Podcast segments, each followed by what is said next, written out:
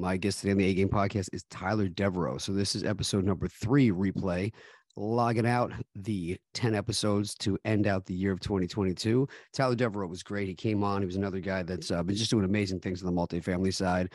I have a lot of friends who are friends with him, who know him, who have worked with him, worked alongside him.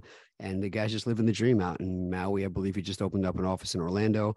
And since we connected on the podcast, we've stayed in touch for the entire year. I actually went out to one of his events. It was freaking awesome. He did an incredible job. His team was great. His content was great. I just really had a good time. I learned a lot there, and it was great to get to be able to know the guy, see the guy, give him a hug. That's what I love about this kind of stuff is you get to connect with people on a podcast, and you just click with them. You see they're doing awesome stuff, and then a couple months later, you guys are, you know, having a conversation, giving each other a hug, and kind of hanging out and learning from each other and stuff. So it was really cool. He was super nice, really great guy. And again, just good energy, good vibes, good content. Highly recommend checking out the Multifamily Mindset if they're coming to a town near you. And definitely following Tyler Deveraux and all the stuff he's doing on the investing side, on the podcast side, on the real estate educational side. Really just can't miss. So I also got to train with one of his buddies that's on his crew, Jake Dean. Got to have that guy on here one time too as well. Healing up, best wishes for that guy. He's a stud and inspirational story, and you would never know. That's, again, another thing I love is just people that are going through stuff that you would never know. And he got up early and came and met me on the mats over in North Dallas, 10th Planet with Mr. Chauncey out there. So really appreciate Tyler Deveraux coming on. I really appreciate his success, his tenacity as usual, and his mindset. So big on mindset, as you're going to start to see. You can't ignore that some of the most successful people we come across are all big on mindset. So you can learn a lot of really good lessons of somebody like this who just literally had a shift and just had a definitive purpose and committed to it, made it happen, and continues to make it happen. So inspirational guy, great dude. Consider him a friend of mine now. Thank you for coming on. You guys are going to love this interview if you have not heard it already. And if you have, you should give another listen anyway because he drops gold on this. So nicknick.com/links to all the show notes to connect with me everywhere. Definitely appreciate all of you guys. Have a safe and happy holiday and looking forward to 2023. Text real estate if you guys want to do some deals together. 516-540-5733. nicknick.com/links. A-Game Podcast. Thank you, everybody. So Tyler Deveraux, ladies and gentlemen, have a great day.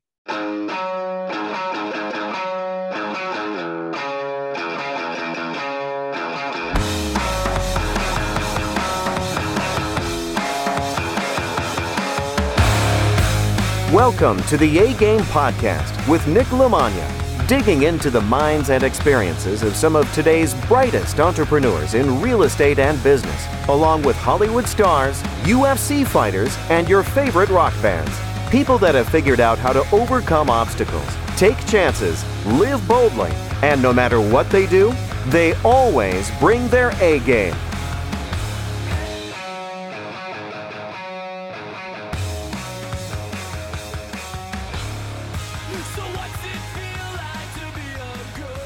All right, my guest today on the A-Game Podcast is a real estate investor, entrepreneur, and educator fighting out of Hawaii who purchased his first property at the ripe age of 21 years old. He is the managing partner of MF Capital Partners, a privately held real estate investment company specializing in multifamily real estate. He now controls a portfolio of over 2,500 units spanning over 6 different states and valued over $250 million and is now helping empower others across the country with the company he co-founded, The Multifamily Mindset. They are a real estate education company aspiring to help experienced investors scale and are on a mission to create 150 new success stories of investors that are picking up their first multifamily property in 2022. He's a master of changing people's perspectives and creating optimists. He's a keynote speaker, a surfer, a father, a husband, a fellow Zolo drinking energy drinker, and most importantly, our guest today on the A-Game Podcast. Welcome and thank you so much for being here, Tyler Deveraux. Shit, bro. You nailed that, man. The intro was legit, bro. I tell everybody, that's all I got. It goes downhill from here. It's fine. It's a start that's most important, bro. There you go, man. I'm impressed. I'm excited to be here, so thank you. No, I appreciate it, man. Coming all the way from Hawaii, I know the time zones are different, but I can already feel your energy through the computer, man, so I really am excited to have you here. You're in a much better climate than me right now, but, you know, there's so many things we were talking before we started recording about directions we could take this podcast because there's so many good teaching points and little lessons that people can take away from so much of your journey, whether it's real estate, mindset, business, all the different things. But for people who are not 100% familiar with you just yet, can you give them a quick 30,000 foot view of who you are and where you came from? Yes, I mean, you nailed the intro. I'm glad it's recorded, man, because I'm gonna require that for any other podcast or any event that I do from here on out. But man, my journey is one that I am super grateful for, you know? Like, my life is very different today than it was even, 3, 4, 5 years ago even. And so I just believe that, I grew up, middle, lower class, but I grew up with love, I had people surrounding me that I didn't lack love. That's fact. And I'll tell you that I actually believe that I know for a fact that how I grew up is what drove me to be, where I'm at today, and just the ownership and then I just felt the responsibility, man. My mom was a single mom, raised 4 kids, on her own for the most part. My dad is a great dude. I love my dad. He lives out of the country, has for a long time. He took his own journey, and I don't fault him for that at all. He was trying to find happiness and everything in his life. And I love him, man. But, growing up, we're just some hard times. I saw my mom struggle, and Nick, I'll be honest, seeing my mom struggle and just seeing how she approached it though. Like my mom's an ass kicker, dude. She's an ass kicker. There's nothing standing in her way, but seeing her, who I love so much and who's just, trying her hardest and just providing. But I wanted to be in a position to help, and I was not in a position to help. And I never wanted to be in that position again, man. So I started a business at 16. It was a great business. It cleaned people's blinds. It was called supersonic blind cleaning. And so I cleaned the blinds in people's homes. And that was my first taste of entrepreneurship. And then, went to school for about college for about a half a semester. Realized that that probably wasn't going to be my journey, and started down this track of entrepreneurship again. Started an internet business, and actually got a single-family rental and saw the passive income coming in from there, and the value that was there. And then I just kind of took off. Took off meaning I started, man. I don't know. I've still taken off, bro. But there's been major drivers in my life.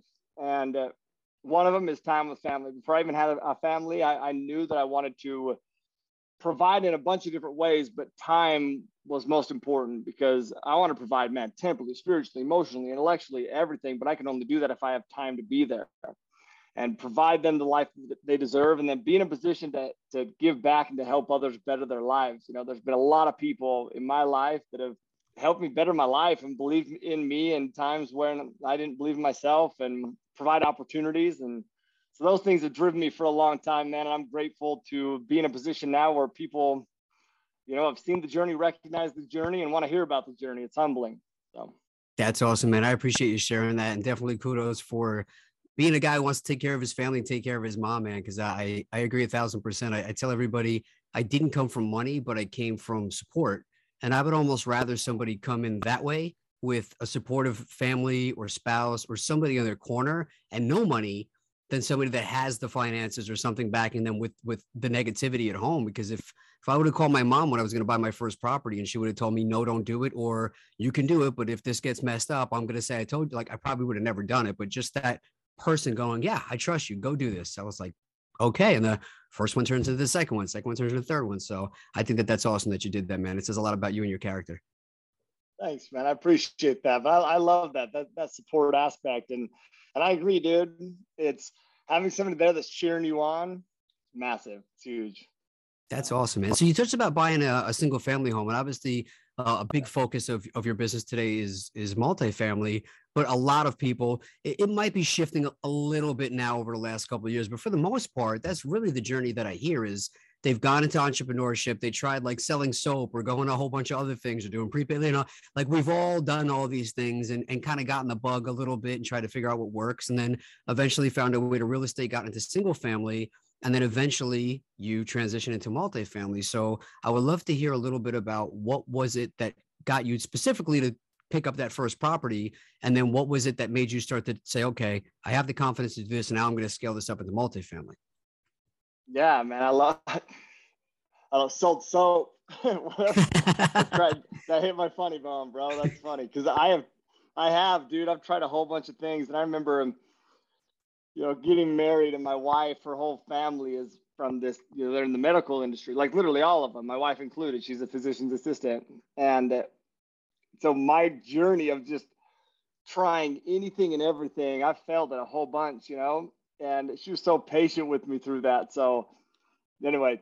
Yeah, just trying a bunch of stuff. But the first, your question, how did I get that first house? I don't get too impressed with, this is back in the day when, dude, you just needed a pulse, right? To get approved for a loan. And I had one. And so I got approved. My mom told me that I should buy a house. You know, I made a little bit of money. And my mom told me that I should buy a house. And I wasn't making a lot of money, though. Like I was making a little bit, you know? And so I did. And all my buddies were in college, and I figured, well, man, you know, they can live here, they can pay some rent, but I actually got this sales job. It was what I had. That's where I was making some money. But I got laid off from that job. Like, dude, a week before closing, I got laid off. But that was a huge pivotal moment for me, dude, because like I looked at that, I couldn't believe that somebody could pull the rug out from underneath me so quick, you know, and so my mindset at that point was like, okay, I'm still going to buy this house because I don't want to pay other people rent. Plus, I'm too far along the process. I'm going to buy it. So I buy it. My buddies are paying me rent. They're, you know, paying me more than the rent. And so I have extra that I'm able to do some fun stuff with. But I didn't even really recognize it at first. Really, what I was doing was like just trying to survive. I'm like, well, shit, man, what am I going to do? I started a web business, and you know, web design, web hosting, internet marketing, all that kind of stuff. But to supplement, because I wasn't making money on that at all. So to supplement, I got another sales job. And it's interesting because I looked at that sales job as it was a source of embarrassment. It really was. Because I viewed sales as, you know, sales is selling people things, you know, convincing people to buy shit they don't need, you know, and that's how I viewed it. But when I really looked at the top people in that industry, it wasn't that at all. It was service-based. Like, it was literally service-based. And if they couldn't, if the product that we had couldn't serve them the way that they needed, they would direct them somewhere else. And I was like, man, it was eye-opening to me, you know? And so, and it was really just helping people overcome concerns. And I fell in love with that process, dude. And so I bought that single-family property and saw it, started this web business as well. Well, I'm also now, you know, working this sales job that was in relation with the web business, by the way. So I'm learning and growing and building, and it was awesome. And, you know, started making some more money, you know, bought some rentals because people told me that that's what I should do. I had no idea what I was doing though. No idea. And then the crash happened, you know, got stung a little bit there, but I also opened my eyes to like, man, real estate could be awesome vehicle, but I just don't, I need to get trained on that vehicle. So I started to get trained, but man, what I realized very quickly is that the single family game, I knew that was never it for me, because my thing was passive income, time with family. And I didn't even have a family at this point, but I knew I would, you know, like the only thing I've ever known I wanted to be was the dad. That's it, you know? So I knew I would. And so I'm just kind of going along this journey, but I saw the single family space becoming, dude, it was a job, man. It was a taxing job. And so, but I had no idea how to scale from there or what to do. And so, you know, continued to grow the web business, and that's, you know, continued to help make some money. But then I ran into a buddy at an airport, and my partner today, his name is Ryan Woolley. Ryan Woolley is, you know, he was an acquaintance at this point, you know. And he told me that he had just been to a class where he learned how to buy apartments. I'm like, oh, sweet, dude. Like, you're talking like what? Duplex, triplex? He's like, no, bro, like big ass apartments. I was like 100 plus units. I was like, get the what? I didn't know that was possible, you know? I hadn't even read a book about it, nothing. And so, but it was at a pivotal moment in my life, bro, because I just found out that I was going to be a dad. So now I'm married, right? And I actually told this story. We just did a big Peak Partnership event. We'd mentioned that before the call, but it's our big, you know, networking event that we do annually. And I mentioned this as, you know, with one of my keynotes, is this time in my life that was just critical moment, because I felt like, once again, the only thing I ever knew I wanted to be was a dad, but I had zero balance in my life, man. And I saw that coming to a head as my wife is letting me know, like, I'm causing some stress, you know, and I'm just trying to do the best that I can to try to provide, but I needed to bring my most important aspects to the front. And all of a sudden I run into Ryan, and he opened my eyes to this multifamily space, and I'm forever grateful, man. It has been a grind, that's for sure. But I'll tell you, but I'm so glad, once again, my success didn't happen overnight, because I wouldn't have appreciated it like I do now. And bro, I'm full of gratitude because it came into my life at just a critical moment of my life, you know? So. Well, I think it's important that you were in a position to take that in and see the opportunity there, because there's so many stories I hear like that that go the other way, that somebody goes, hey, I just came from this class, I learned how to invest in real estate. All that's a scam. Don't go do that. And I think it's the craziest thing ever, because I tell people, I go, look, if you go out and you tell your friends and family, I'm going to go start a business. I'm going to open a restaurant. I'm going to open a bar. I'm going to open a hair salon. I'm going to open a whatever. Like, most businesses are designed and proven to fail. Real estate is the thing that you can look over and over and over as a proven track record that has created more wealth than anything. But you tell your friends and family you're going to go start a business that is very likely to fail, that you have no experience at. And they're like, I'll post on Facebook. I'll send my friends there. I'll promote it all I can. Then you go, I'm going to start a business, but it's going to be real estate. I just learned it from a class. Don't do that. You're going to lose your ass. Like, I'm like, it's the most backwards thing ever. I don't get it, but you took that as an opportunity, which is not what most people do. So I think that was awesome that you had the awareness and the openness to say, like, yeah, that sounds great. Let's do that together. Because that, like we keep saying, man, pivotal moments, defining moments, like those little decisions of how you take those things and then go in a direction with it, that could easily be something you discounted that guy, and then we're not having this conversation today. It's so true, man. Thank you, by the way. I appreciate that. I don't think that I've really, I do see that all the time, but I don't think that I've really, meaning I see that with our education business all the time, right? But I don't think I've ever really thought about it in my own life, but it's exactly what happened. And you know, as you were saying that, it made me think of why that's the case. And I believe that it was the case because, dude,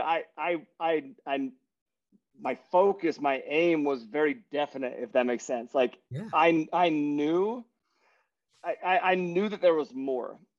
So even that principle alone, like just this belief, and why I had that belief, I don't know. I didn't know anybody else that had that. I knew literally nobody, bro, that lives the life that I live now. No, nobody. But I also believe that your environment is key, because your environment is, you surround yourself with people that are doing things bigger than you. All of a sudden your hope increases. And the hope that the multifamily space provided for me before I ever even acquired an apartment was massive, man. And so I'm grateful for that. You know, I believe that wealth and happiness and success, or whatever you want to call it, it eludes those that have a scattered focus. You know, those people who are successful or wealthy, or once again, whatever you want to call it, they narrow their aim. You know, they direct their focus. They have this self-discipline to know what matters most, and then going after that. You know, they just think differently. That's what I learned, and I learned that. Even though I didn't think that way, I knew that I could learn how to think that way. So it was hope. Yeah. That's awesome. And I agree too. You know, I was in a very bad place in my life. And that first thing, like you said, I didn't know anybody who didn't live paycheck to paycheck. And I didn't know anybody who knew anybody that didn't live paycheck to paycheck. So it was very hard to see that. But when I all of a sudden was like, oh, like there is a better way to live, and there is something to go after and look forward to, that hope, I feel like, got me going day to day. To get, like, just gives you something to work towards, some sort of light at the end of the tunnel. And, you know, I'm a big believer, and that's why I don't give negativity to people, because it's like, that might be, that little glimmer of hope might be the last thing that they have to keep them going, you know? And like, why would you steal that from somebody? You don't know how important that thing is to them, you know? I love that. Just tells me volumes about you, bro. I love that, because I agree, man. Like, you're aware of other people. Like what you just said is massive. It's not all about me, you, it's about, dude, that person in that moment, you have no idea what they're going through. And you know what? All that they may need from you, this is an actionable that I hope that your listeners just took from you, because all they may need from you is to be like, fuck yeah, you got this, bro.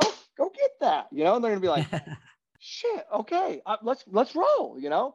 And they may come back to you and be like, you may not even remember that, And they may come back to you and be like, hey, man, that time that you believed in me, thank you. You know, I mean, I look at it. I remember, bro, there's a guy, I talk about this guy all the time because I love him so much. His name's Key Daly. And Key Daly was my baseball coach growing up. And I remember going to a baseball game, and his son was very good. His kid's name is Jordan Daly. He was like one of my best buddies growing up. He's very good, way better than me. I mean, dude, good. He's very good. And I was riding with Jordan and my buddy John, who was also way better than me, very, very good. And he tells me in the car, man, I remember sitting in his truck, middle seat. It's weird. Like I could like vision it. We're going down I-15 in Utah. Like I remember this, dude. And he's like, man, Tyler, man, you know what's cool about you, dude? You're freaking, you can hit the ball. You can freaking mash the ball. Like you and Johnny mash the ball. Like Jordan doesn't have that, but you and Johnny, you guys are power hitters. Dude, I didn't view myself as a power hitter, but all of a sudden I was like, oh shit. Okay. He just, oh, all right. You know, my hope increased. And I remember hitting a home run that tournament, that game, that day to win the game. And like my identity shifted, you know? And so surrounding yourself with people that can see the best in you and support you in that cause. Massive. Massive. Yeah. And Matt, I agree. And I've heard you say something that, I might mess up the quote a little bit, but I thought it was so awesome because people listen to you and they, oh, well, yeah, look what he's doing though. He's different than me. Like he doesn't understand that I'm scared of this and I got this at home and I got bills and blah, blah, blah, blah, blah. But they don't realize that like, just because they see you now doesn't mean that you weren't at some point exactly where they were. And you told a really great story that I felt like I stopped and I was like, man, that was awesome. But somebody came to you and talked about their specific thing that was like, this is why this wouldn't work for me, but it would work for you. And I believe you said, look, I have the same doubts as you just for different reasons. And I was like, man, that's so powerful.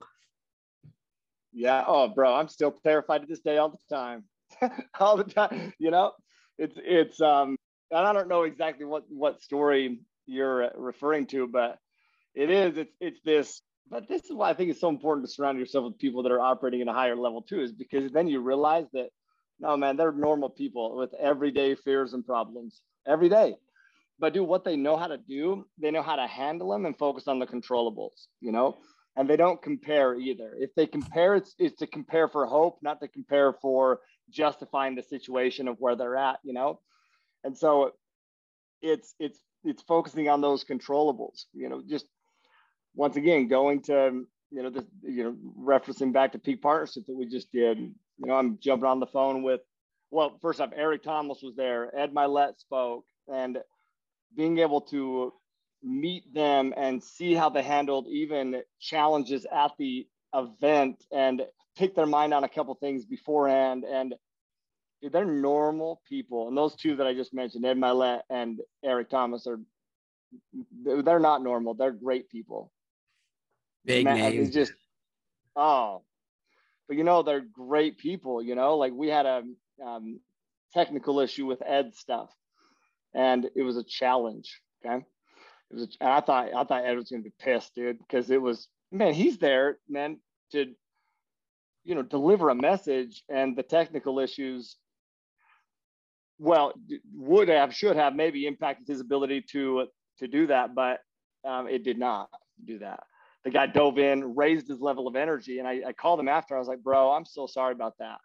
And his reaction was, oh my gosh, you kidding me, man? No stress, bro. Like, I've been there. I get it. The challenges happen, dude. I totally get it. When a challenge happens, it's my job to up my game. And I literally just listened to him say that. And it was like, he was more concerned about how I felt in the moment than about how he just felt for an entire hour. And I was like, bro, this guy is legit. And so I believe that part of the process of overcoming challenges is to realize that everyone has them. And the way to get past a challenge is to help somebody else. You know, to take the focus off yourself and help somebody else. So, yeah. Dude, I freaking love that you just said that because you're absolutely right. One of my favorite quotes is how you do anything is how you do everything. And I have worked multiple events like that. And when I see even stuff like, you know, you go out with these guys and they're supposed to be these investors or these entrepreneurs or like these badass dudes. And then you see like something happens with the table or the food and they start talking to the waitstaff like they're pieces of shit. And I'm like, dude, you went to that immediately?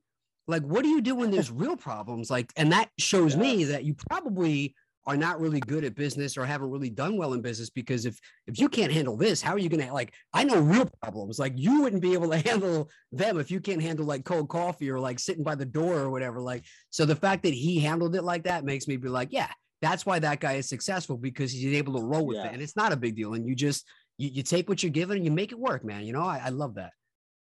Me too, man. And I used to wait tables. And so one of the, you too? Oh yeah. Yeah. A lot for a while. Bro. And it's like, so that's why that sticks out to you, because I'll tell you, nothing turns me off more, nothing, than when somebody treats, you know, those people like shit. That's a big turn. That's immediately like, no, I'm out, dude. I'm just out, you know? Yeah, so it is. It's how you treat people. Relationships are key. Yeah, man. You know, I had a few technical things I wanted to go in for your first deal, but I really like this topic. So if we circle back to it, but yeah, I kind of like where we're going here. So a couple of bullet points I had on there, which I think is super relevant to the people you're in and what you're doing, is I generally boil it down to like four key things that people have to have or do or be to be successful in life and business. And one of them I feel is huge, is the ability to make a decision. Second is being responsible and accountable. Third is good communication. And fourth is a positive mindset. And I've heard you touch on a lot of those. I'd love to like dig down into each of those separately, if it's cool with you, and kind of figure out, because I know I've heard you do literally just podcasts on each of these things, on different things I've heard you on, man. So, you know, just starting with decision-making, man, it's one of those things, like when you get a car and then you see the car everywhere. Once I realized that I was not a decision maker, and then I started becoming one, I can't unsee it now when people are unable to make a decision. And I watch most people have no idea that like they're living their life just letting things happen to them instead of making the decision to have things happen for them. Yeah, man. Decision making is key. I'd love to riff on all these, man, because decisions is something that I haven't always been good at. Why? Because I wasn't confident in the decision. And I also believed that decision wasn't necessarily in my control. The outcome of that decision wasn't within my control, right? I also looked at decisions as finite, but they're not, dude. And I also looked at, man, I need some inspiration to help me make this decision. When in reality, inspiration comes after making a decision. You know, I had this not even that long ago. This is I started the education company with Multifamily Mindset a year and a half, a little over that. And so maybe 2 years ago is when this situation was going down. But I knew that one of my definite major purposes was to be in a position to help other people, right? And I got this email from somebody. Her name's Amanda Dearborn. I love her dearly. And I don't know what made her send this email, but she pretty much told me I was playing small and needed to up my game. And I just was blown away by that email, you know, and the belief that she saw in me. And then I go to my buddy's funeral, and, you know, super sad situation that's just tragic, and maybe think about how I wanted to be remembered, you know, and I wanted to change. I want people to come to my funeral and be like, dude, that situation, first off, since then has made me contemplate and think about my mortality a lot. And, you know, I want people to come to my funeral and be like, dude, that dude changed my life, you know? So then I'm thinking through this, and I'm like, you know what? I think this is what I need to do. But it was a big decision. It was a very big decision. And so what do? I call over some people from the church. And I was like, hey, man, will you come say a prayer with me to help me understand what decision I should make, right? And then comes over and says the prayer. And in the prayer, he says, whatever decision you make will be the right decision, right? Then they leave. And that night, I'm laying in bed, and I'm thinking about it. I'm like, well, what the fuck? What's that shit, dude? What? You're supposed to tell me what decision, you know? But then as I kept thinking about it, I was like, man, that's beautiful, because if whatever decision I make will be the right decision, then I need to make a decision in line with my definite purpose, which is to make an impact, man, to change lives, to help people. And that's beautiful. And, you know, the reason, though, that decisions are so hard is because I believe that one of God's greatest gifts is our ability to make a decision. First off, it doesn't make our decision, whatever, you know, I'm very spiritual, you know, whatever your listeners believe in. I believe one of the greatest blessings we have is the ability to make decisions. But I also believe the devil's greatest tools, the adversary's greatest tools are distraction, doubt, fear, because they stop us from making a decision. So if you truly think about that, when anytime that I think that I come across something, I'm struggling to make a decision. And I remember like, oh no, I'm struggling to make a decision here for a reason. It's because I know that when I make this decision, it's going to have a massive fucking impact. And so the adversary wants to make sure that I don't make a decision because they don't, he, she, whatever, doesn't want me to have that massive impact. And so it literally reinvigorates me and like reinforces me and re-engages my identity. Be like, no, dude, I make decisions because I know that I'm in charge of that. And I know that this decision is going to lead to a bunch of pivots, but I also know that that decision will lead to inspiration and that I am fully capable of pivoting to get to where I need to be, you know? Decisions are huge, huge, huge, huge. So. That's awesome, man. Yeah, I agree. I think indecision kills more dreams and businesses than anything, man. It's I use the line a lot that the world is filled with flattened squirrels who cannot make a decision, you know? Side of the road. That's man. It, back and forth. Dude, I was just talking to my sister about this. My sister helps on the investment side. And we are changing, or we've thought about changing the software that we use to manage investors, you know, essentially our investor relations software, our CRM. And we had made a decision, and this is her realm, right, that she's overseeing. And she had made a decision, but now I find out that she was second guessing and still using kind of both systems and trying to still figure out. And I literally jumped on a call with her and I was like, sis, dude, you're afraid that you're going to choose one of these and it's not going to work out perfectly. But in reality, none of them are going to work out perfectly. Like right now, it's not the decision that's going to kill us. It's the indecision. You know, it's the indecision that kills us. So we have to make a decision, because once you make a decision, then you can improve the systems that we have. But if we don't do that, now we're operating in inefficiency, you know. And I related it actually to my mom, because I had told her this story before. And so I related it back. And my mom and my sister have gorgeous hair, like, which is bullshit, because if anybody's watching this, I don't know if you put these on YouTube, but I mean, I'm bald as can be, man. I mean, bald.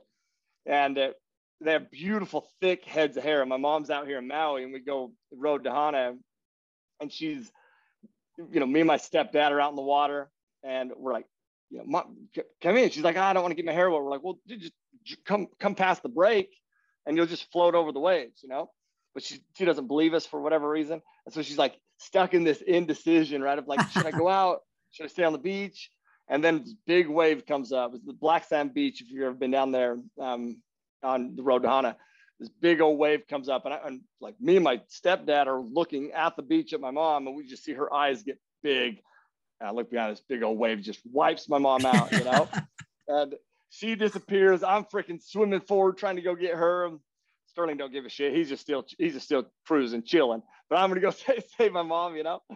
And then we're driving home later, and she's like, "Man, the indecision, really the danger is in the indecision.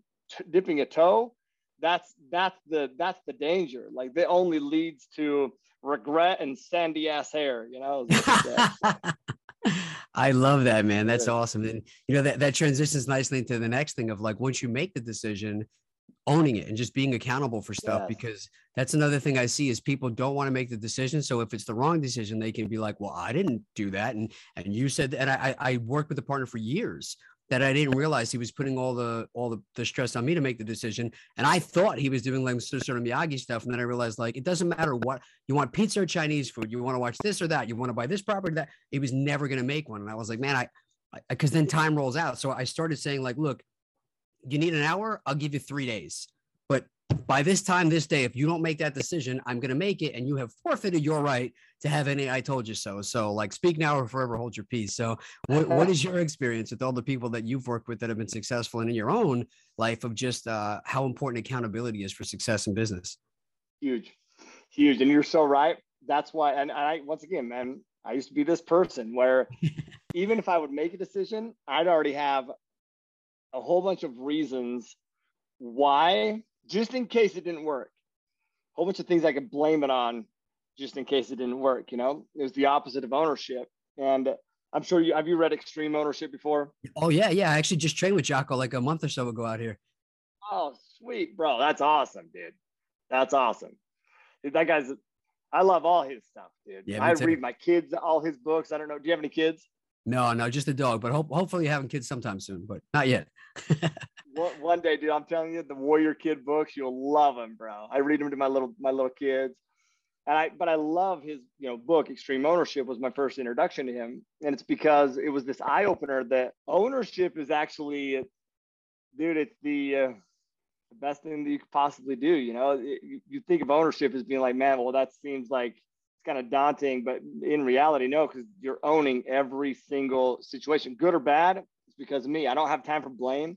I don't have time for, blame, it's all just, okay, this was the decision, and it's okay if it doesn't work out. Shit, it's probably not going to work out. There's going to be things that don't go. The only thing I know for sure is that things aren't going to go according to plan. But as long as I'm owning the decision now, instead of these failures turning into, this victim-based situations, now it just turns into stepping stone, learning lessons. And bro, that's when my life changed. That's literally, I believe, when my life changed, is when I understood ownership and literally taking ownership for everything, man. Like, I just having a conversation with, and I hope is a takeaway for every single person here too, but I was just we have a bunch of employees now, team members. And I was having a conversation with the team member who didn't make the best decision, but I believe this, man, anytime that somebody makes a bad decision, there's a lot of people, the decision that this team member made, he would have been canned. He would have been fired immediately. Most people, I'm just for sure. But I believe this, though. I believe that if you can train in that moment instead of just freaking cut their freaking knees off, whatever, in that moment, now you really show that you care about that person. Well, dude, then you have somebody that will go to bat for you and go to war with you forever. And, sometimes those people will still continue to make bad decisions and you do have to part ways. But we took this as an opportunity to just teach, because what he was doing was the opposite of ownership. It was literally blame, excuse, and just the energy, brother, that went into the story behind it.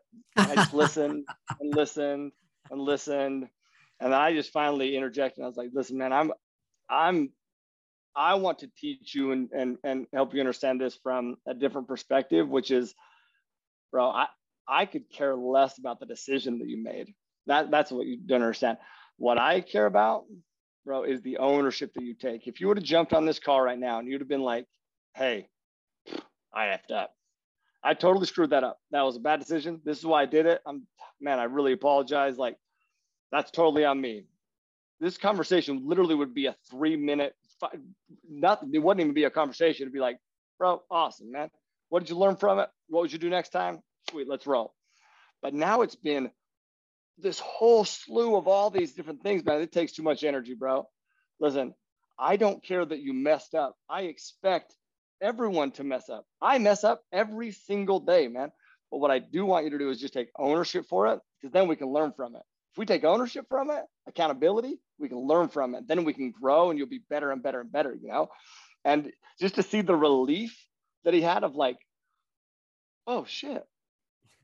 Okay, that seems a lot easier, I tell my kids the same thing. I'm like, man, you will never be in trouble for telling me the truth and taking accountability. I do not care if you mess up. You're going to mess up. But I just want you to own it when you do and tell me what you learn from it. And that's how growth happens, it's strategic. So if you have been kicking yourself that you didn't start investing in real estate sooner, whether you're beginner, intermediate, or advanced, any way you're looking to get in on residential, commercial, land development, wholesaling, fix and flips, whatever it is, let's find a way to get you involved in some projects, get you some properties, whether you want to sell some properties to me, whether you want to buy some properties from me, whether residential, fix and flip, cash flow, multifamily, whatever it is you're looking for, let's figure out a way to get you involved or find a way for us to partner up on some deals. Go to www.nicknicknick.com. Go on the consultation tab and figure out how to schedule an appointment to talk about where you fit in if you are not sure, or you can just reach out to me on any of my social media channels. If you go on www.nicknick.com/links, you will see all the different ways to connect with me and figure out how we can start to work together, make it happen. Everybody that invests in real estate always just says they wish they did it sooner. Best time to start is today. I love that, man. I I can't echo that enough as far as those things go, because it's too often, like I've started and run a bunch of companies and we had that from the top down. And now when I go and I see other companies, and whenever you're like, hey, this happened, instead of like, okay, how do we fix it? It becomes a hot potato of why it wasn't. And I was like, I never even said it was anybody's fault at all. Like, all I was trying to do was fix the problem. But now, like, looking around, I can obviously see that there's a problem here from the top down. And like, you can't have leadership without accountability. And there's times that I'll just jump on threads and I'll be like, you know what, guys, this was just my fault. Like, so now can we like move forward and try and actually handle like the situation, the problem? So it's just crazy, man. Like, it's like, would you rather be right, or would you rather like work as a team and have growth and have movement and have progression and be profitable? But it's a very strange thing that people have of just feeling like they have to be perfect. And it's an impossible expectation. Totally, bro. But that's another separator, I believe. Well, it's a separator. That's why you're talking about it. But it's this long-term vision. You know, one of the things that Ed Mylett said at our event that stuck out, and I might butcher it, but he said something like, situations are temporary, but everything's temporary. But we make long-term decisions based on permanent decisions based on temporary situations, or something along those lines. And that's what's happening in that moment. You know, instead of having a long-term focus of how they could actually take this situation, learn from it, and grow, they magnify the now. And when we magnify the now, I mean, stress increases. But when we look at the now to use the now to, and we magnify the future, you know, well, then hope increases, because we're getting better and better as we grow, you know? And so that principle of just owning it, but owning it just knows that there's going to be mistakes, and you're going to pivot and grow from that, you know, every single time. So. I love that, man. You know, I always go back to like boxing and jiu-jitsu, and people would say, I love to box, but I don't like getting hit in the face. I'm like, yeah, like I don't love it, but if I get hit, I don't get mad at the guy. I get mad at myself. I go, that was awesome. I did something wrong there. He capitalized on it. He's going to teach me what I did wrong and what he did right. And then it's not going to happen again. You know, I think like all those, just, it's just I get excited to be like, wow, like, look what that person did. Look what that person's capable of. Like, how do I get there in business and fighting and anything, man? So I think that's huge of learning, not only from the people that have done things right, but more importantly, like the mistakes that they have made, I think is way more valuable. Cause I can listen to people talk about the stuff they did right all day long, but I want to hear about like what didn't, what are the things I'm not hearing about? And that's why, like, pivoting to what you're doing with Peak Partnership, I've always been a big proponent of real estate education in anything. Like I'm a jiu-jitsu black belt. I've been training for 16 years, and I had a class yesterday that was amazing. And I still went and paid for a private lesson this morning with another guy who's just a much higher black belt, because he took those things and then fine-tuned it within 6 months of saying, in the next hour, this is something that it would have taken you another 6 months to learn. And then he's got a guy that he goes to make him better. So the people that walk into the room and think that they're the smartest people in the room and they have nothing to learn, I'm like, man, I know that you think that that's like the bravado you're supposed to have, but you walk into like a multifamily room or one of Mark Evans' like masterminds and say, I don't need any help, I got this. Like, nobody is going to want to talk to you or work with you. So I'd love to hear about how you came up with the real estate education side of it, and if you were a product of that initially, because that's definitely where I came from. Yeah, dude, definitely, man. Multifamily Mindset was formed and created because I'm a product of education and higher level learning from anybody and everybody that I possibly can learn from, you know. And that's accountability, though, like you just mentioned too. I believe it's one of the best things that happened to me in my life is I felt this massive responsibility to change the direction and to be that. I felt like people looked at me as that person that was going to change, meaning my family, looked at me as that person that was going to change the narrative for our family. And I believe that they did, but I didn't know in the moment, who knows, you know, but in my accountability on my shoulders all the time was like, that's on me. I need to do that. And that accountability has challenged me and forced me to do things I never dreamed of doing, you know? And so people should want to shirk accountability, when in reality, dude, you should own it. Take everything on your shoulders, dude, because if you do that, it's going to force you to do things that you would have never been able to do. But that's also going to take learning. And I love to learn, you know, dude, I invest in real estate for a living. That's how I make my money. That's how it's the only way that I can, you know, live here in Maui. And starting Multifamily Mindset That's all self-funded. Me, and my, meaning the owners, me, Ryan, and Todd. It's all self-funded, and that comes from our investment company. But how does that happen? How do we do that? How do we scale it? I learn. We are asking questions. When I created this environment to have an Ed or an Eric Thomas, and why am I doing that? I'm doing that because I want to ask them specific questions. I'm also part of mentorship groups, dude. I just dropped $20K like literally yesterday that I'm going to go for a 2-day event. Why? Because I know that $20K will return way more than $20K. And it's never this one principle that you learn and this like strategy. It's like the little things, these little changes that you can tweak, the little things that these people are doing that you're not doing, And so learning is critical. And I told you that I dropped out of college. Well, it's because I didn't see that learning environment for me getting me to the life that I wanted to live.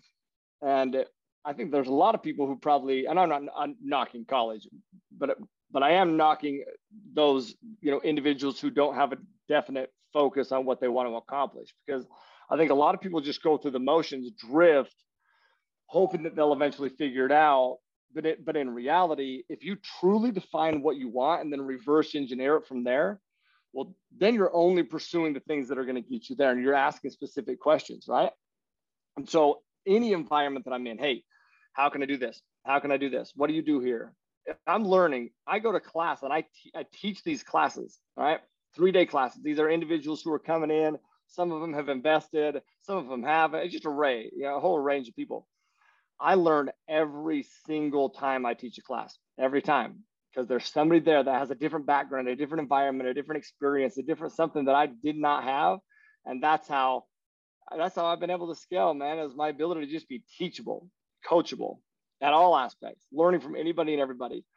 So I can't remember what the initial question was, but learning, bro, I love to learn, man. I love to learn. So I want to surround myself with people that also love to learn. Because that's how we grow.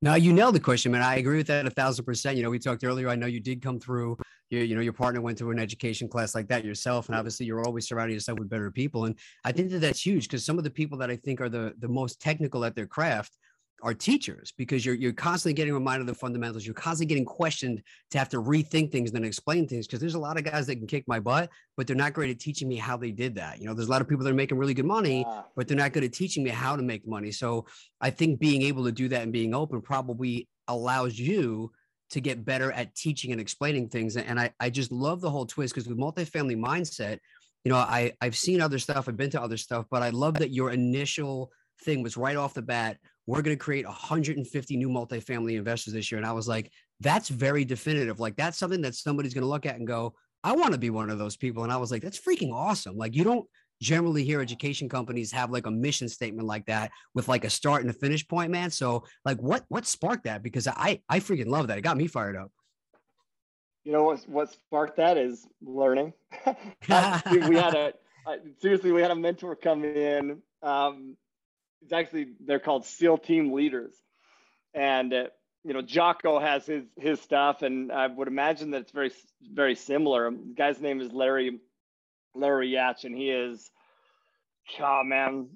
he's awesome. He's awesome. And he really helps us. He calls it a desired end state. And he talks about, what's this desired end state? What determines the success of your company? And he's asking us on all levels, the investment company, what determines the success? Okay, and we define it. Okay, what determines the success of your education company? And it's never revenue, man, ever. It's not revenue. It is success, student success. And that can be very vague, like we have people that come in that, the only way that they don't do a deal is if they quit. I just believe that. But I also believe that some people go through this journey that we have. And what makes our company very different is we're a mindset company. And we're a real estate education company. We're also very heavy on mindset. And anyone that goes through our program and succeeds will tell you the reason they did is because of the mindset aspect. It's a heavy aspect. Anyone that goes to the program, though, is going to experience things that will improve their life in more than just real estate and wealth, dude. And so there's people that come through our program and maybe they don't even do a deal, but they will come with thank yous and like, you know, this changed my life and this is why, and this is how it was. Like, dude, we had a lady just jump up the other day and at this event, you know, Peak Partnership. And she's talking about how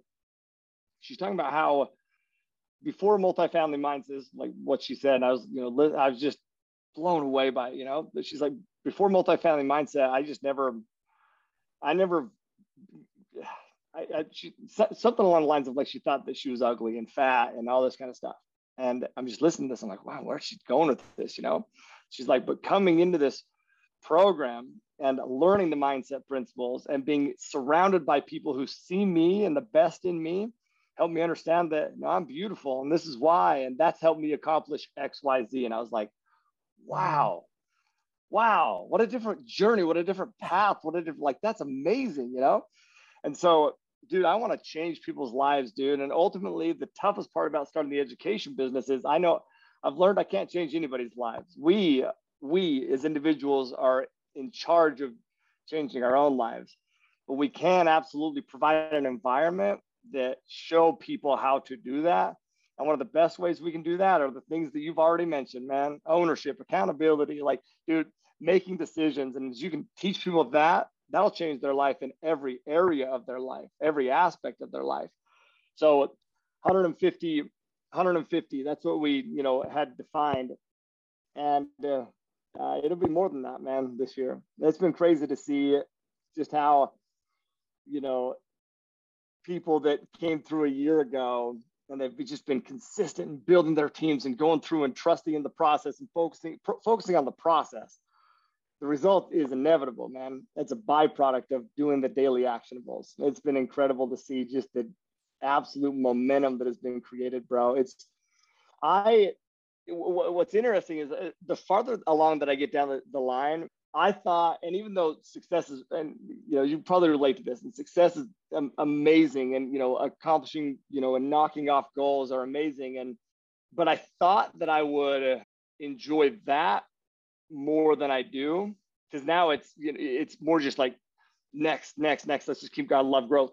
I love it. Don't get me wrong, but like I thought it would mean more to me than it does. But on the flip side, I had no idea how. I highly underestimated how much I would enjoy seeing the success of others. I enjoy it more than, I promise you, than my own success. It's awesome. So. Ever wanted to play the drums? Or do you want to get your kids some drum lessons to burn some of that energy while they are all locked up? Take advantage of a free drum lesson with one of the tri-state area's most respected drummers, Dan LaMagna. Dan LaMagna has played in such bands as Crown of Thorns, Suicide City, Biohazard, The Real Mackenzies, Sworn Enemy, The Walls of Jericho. He's played all over the world, and he's also endorsed by such companies as DW, Vader, and Sabian. Dan has taught tons of people from all different age groups and all different music styles. He can teach adults, kids, advanced, beginner, any types of styles, from metal, all different types of percussion, whatever style you want. Get a free drum lesson today from Dan. All you need to do is text the word drummer, DRUMMER, to 833-632-0585. Again, text the word drummer, DRUMMER, to the number 833-632-0585 for your free online drum lesson. Dude, I agree with that 1,000%. You know, it starts to become another day at the office with checks, which I know might sound still silly or obnoxious at some point to some people, but like, it never gets old when somebody else goes like, oh my God, like, I did it. It worked. I got there. And it's like, you know, that just kicked off an entirely different life for those people, man. And I think that's amazing. And I keep bringing this up, and I keep telling myself I'm not going to do it, but it's so relevant to what we're talking about. The audience is probably sick of me saying it, but have you ever seen the movie or read the book, The 5 People You Meet in Heaven? No. So I got to write it down, bro. It goes right into exactly what you're talking about, where it basically is like, at the end of this guy's life, he goes to like this limbo place before he goes to heaven. And what happened was there's 5 other people that have to meet you before they can move on. And he goes, okay, well, this is easy. It's going to be my mom, my dad, my dog, my wife, my kid, whatever. And it turns out to be, every time, these 5 people that he would have never thought of. And it's like what you were saying before about like the hope and like, hey, you might not even remember you said something to somebody, or you thought that person came there to learn about real estate and they left there getting confidence that they're a beautiful person and then maybe met their soulmate. And it's things like that where he goes like, well, what are you doing here? And the guy's like, man, you don't even remember, but like 35 years ago, this happened and you did this and it caused this and I'll never. And it's like all these things that were so insignificant to that guy, but it was these little short-term interactions that made these massive long-term impacts on that person in a positive way. And he was just floored about it. And it reminded me all the time to just like, be cool to everybody, because you never know if you're going to be there for that person. And it just kind of full circle, all the stuff you were saying, man. But I feel like that is when you go that way, man, and you have your five people, I think you are going to be blown away at like the kind of things that you heard and the impacts that you made on people's lives, man. So I appreciate you sharing all the stuff you're doing and doing what you're doing on that side of it. Yeah. I'm pumped to read that book, man. I promise you I will read that book, man. I'll send you a copy. Shoot me your address. I got you covered. I'll take you up on that for sure. Thank you, man. I'll read it because I know that, yeah, man, that's true joy to me. But I also believe it's a responsibility, you know. I think that's the most humbling part now is, and dude, bro, you're catching me fresh off this big, you know, this Peak Partnership event, and where I, you know, we teach these smaller classes, but then we bring all these people together, and the amount of gratitude that I have right now, you're catching me at a super fun time, man, because just amazing to see people come up and, you know, have the conversations. And but I'll tell you, it's I feel this responsibility of like, man, and I don't know why, but I feel like I always have felt this, you know, but like when I go to a party, for an example, I want to make sure that everybody in that party is having a great time, you know, everyone. When I go and I get on, you know, a flight or something, I want to make sure that, you know, the person that I'm next to is happy, that they know that I'm a happy person, to like, you know, smile at them. When I'm walking down the airport or walking down anywhere, smiling at them, you know, going out surfing this morning, there's two people that, you know, we're all just individuals, but like saying hello and, you know, letting them know that, you know, it's a beautiful day and pointing those things out, and just those little things that this huge responsibility. And then to see that come full circle and how it's impacted that takeaway, that for every listener here, that I don't care how many times you've mentioned that book. If that's what you're saying, they need to listen to it and take it and run with it, because that's what will change their life. That by changing the life of somebody else. How do you want to change your own life? Change the life of somebody else, man. That'll absolutely change your life, your identity, your purpose, your value, your happiness, your wealth, your everything. So. I love that, man. You know, I didn't know how deep you want to go in Peak Partnership, because I know we kind of just passed it. I know you're still doing a lot of events all the time with Multifamily Mindset, but is Peak Partnership, is there, when's the next one? Have you even planned the next one yet? Like, talk to people a little bit about that as well. Yeah, it'll be February of 2023, and it'll be in Orlando, Florida this year. We're actually moving we have a couple different offices. I'm out here in Maui. That's our smaller office. We have another one in Utah.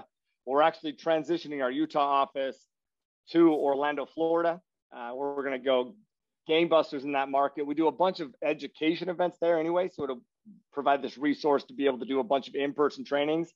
But we also have wanted to invest in Central Florida for a long time, and so it just provides that platform to go there.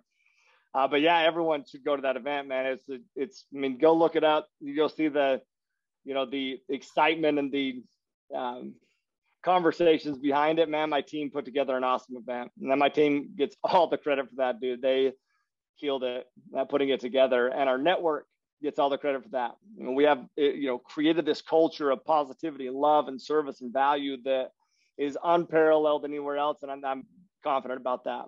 And that's, once again, full credit to everyone who's bought in and embodied that, you know? And so, yeah, I should definitely go check it out. And, you know, go to our website and, you know, get, you know, the tickets, the early bird specials for Peak Partnership 2023. But yeah, we already have, I mean, we had, I think, close to 800 people this year. We already have a few hundred people that have already pre-regged, and it's a year away, you know, so it'll be a big event. That's awesome. Yeah, I'll definitely be there. And for anybody listening, you can definitely check the show notes, and I'll put any links you have for you on your social stuff. for the multifamily mindset stuff, Peak Partnership stuff, MF Capital Partners. But talk about now, how do people find you? How do they find out about your education company, your networking events, like investing with you guys on the commercial side? Yeah, so I'm on every social media platform, you know, just Tyler Deveraux. My last name's spelled a little bit different, but D-E-V-E-R-A-U-X. I'm sure it'll be spelled correctly in the show, hopefully. Hopefully. But yeah, any social media platform, where you can just go to our website, which is MF, as in multifamily, mfcapitalpartners.com. That's our investment company. Or you can hit up themultifamilymindset.com for our education company. And I would love to connect, man. I would love to help in any way, whether you're looking to passively invest or actively invest or all the above. So. Yeah. Man, I have very much enjoyed our conversation. This has been awesome. And as I was saying earlier, man, it was long overdue. I hear a lot of really great stuff from you, from people that I very much respect. So I appreciate you coming on. I definitely look forward. I'm going to grab some Peak Partnership tickets myself for 2023 and come out there and meet you for sure. And I will send you that book. Any last things before we let you go for your day that you might want to share with the audience? No, man. Well, yeah, one more thing. One thing that people can learn from you, bro. You reached out to me on social.